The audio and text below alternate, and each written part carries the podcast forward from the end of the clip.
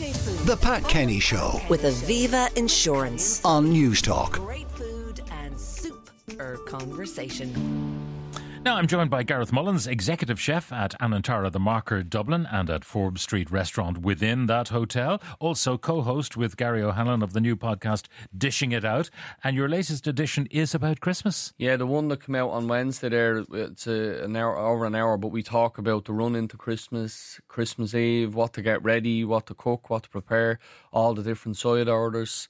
So it's the whole kit and caboodle, really. Yeah, we were listening to... We're going to reiterate a lot of that this morning because it is the most stressful meal of the year for many people because maybe they have never cooked a turkey before, maybe they've never cooked a full ham, and even if they have, they won't do it until next year and they'll have forgotten everything. I think the biggest thing that people worry about is the task of cooking something that's 4 or 5 kilos, and really what I think is important is a couple of little must things to do that I think I'm going to advise on today. So really the first one is to buy a meat thermometer, because it'd be like asking a bricklayer to build a wall without a trowel. It's literally that important to me. There's not a kitchen in the world that doesn't use them, and I would suggest that not just professional kitchens, home kitchens, you don't need to go and buy a really expensive one. It doesn't need to be digital. One of the ones that... Yeah. I mean, I watch MasterChef and the pros, in the professional version, they're using the thermometer to make sure that the centre of the meat is cooked. Exactly, and really the number that you have to hit is 75 degrees for poultry. You have to cook over 75 degrees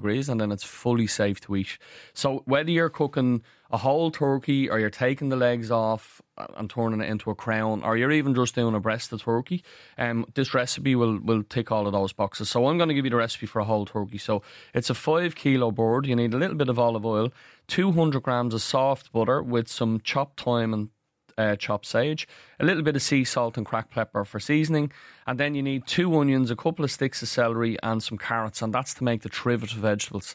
So what you're going to do is you're going to take the turkey out of the fridge about an hour before you need it, and what we're trying to do is let the meat come up to room temperature.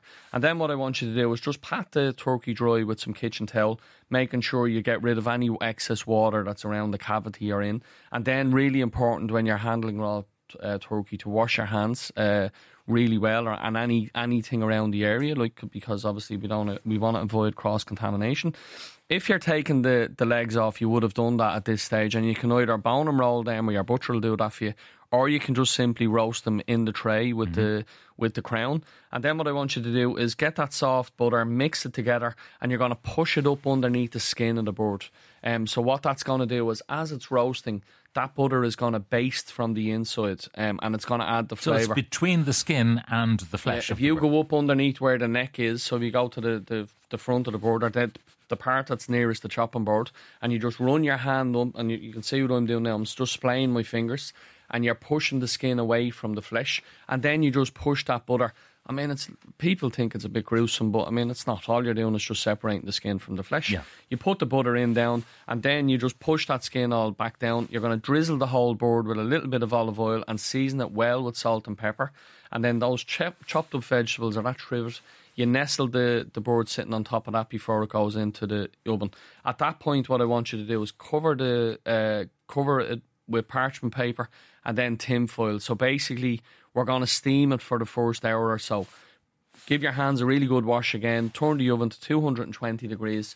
Pop the oven in, close the door, and lower the oven then down to 180 degrees. So it goes in at 220, and as soon as it's in... Close the door, lower it down. So what we're trying to do for the first hour, we're trying to make sure that we're getting enough heat in there, and we're going to make sure that the process doesn't take too long.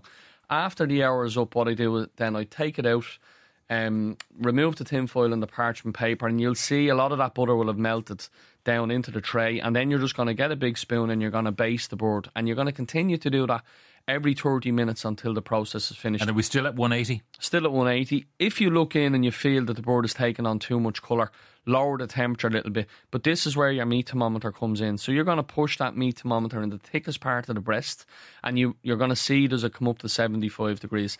It won't after an hour and a half. It'll only be up to about 40, 50 degrees. Okay. So a 5 kilo bird is going to take about 2.5, 3 hours to cook, even if it's just the crown. So let's say you test the temperature. Yep. It's now 75 plus. Yep. What do you do then? I mean, how soon can you carve the bird? So I would say, look, if you've been roasting for 2.5 hours, it's going to have to rest for at least 1.5 hours. What happens in that process is that the meat relax, the juices will all run into the bottom of the tray, and then you can use those juices to make the gravy. So you'd want to rest it for about... The constant question I'm asked, will it not be cold? But if you throw a cloth and you throw a couple of tea towels over the top of it with some tin foil, it'll keep it nice and hot. Very good. All right, apricot and sage stuffing, fairly straightforward. Yeah, so 250 grams of breadcrumbs, 100 grams of butter, a couple of onions, couple of tablespoons of chopped sage and thyme, 80 grams of apricots and salt and pepper. All you're going to do is saute off those onions in the butter till they're nice and soft, add in the herbs and the apricots, cook for another couple of minutes, then add in the breadcrumbs, fold it through and season it well. And that goes into a casserole dish, and it can be baked in the oven till golden and crispy on the top.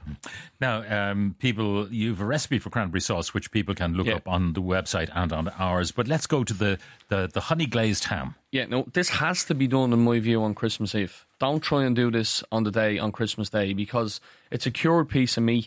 I actually think it's easier to carve the next day, and it'll just take a lot of stress out of your oven. Like, remember, your oven is going to have to cook the turkey, all the roasted veg, the gratin potatoes, the roasties, whatever you're doing. So you need a gammon, 2, 3, 4 kilos, depending on what size your family is. And then the aromats that I want you to add into the water is a couple of carrots, a couple of onions, some celery, some bay leaf, a couple of oranges sliced up, a lemon sliced up, and some peppercorns. No salt needed, obviously, because the ham is cured.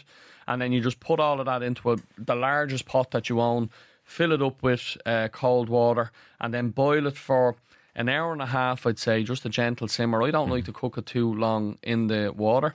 Where I like to really get the heat into it is in the oven. And with that, you're going to take it, after you've boiled it for 1.5 hours, let it cool down in that stock, then take it out, take the twine off and the back fat off, score it, as I'm sure we've all seen, so that diamond shape, studded with cloves, and then I want you to add in Dijon mustard, honey, brown sugar, and a bottle of cider in the bottom of the tray, and then you're going to pop it into the oven. And during that roasting process, it'll be about another 1.5 hours, 2 hours. What temperature for 160, this? 170. And then again, just keep an eye on it. Remember, there's lots of sugar in there, so it will caramelise. And then as it's roasting, you're just constantly basting that glaze over the top and keep going. It needs to be a lovely, rich, golden colour. Okay, now, you've done it on Christmas Eve, then to get it up to temperature the following day, what do you do? Do you carve it and heat it up in slices, as it were? Heat it up in slices into a roasting tray, and any of that cidery, sugary Dijon mustard glaze that's left, hang on to that, just put it in, and then spoon that over, cover it in tin foil, pop it back into the oven till it's piping hot. I'm starving. I'm starving as well. Gareth Mullins, Executive Chef at Anantara the Marker in Dublin and at Forbes Restaurant, and co-host of the podcast Dishing It Out. He'll be back with us next Friday with last-minute tips to make that meal complete. Gareth, thank you very much for joining us. The Pat Kenny Show. With Aviva Insurance. Weekdays at 9 a.m. on News Talk.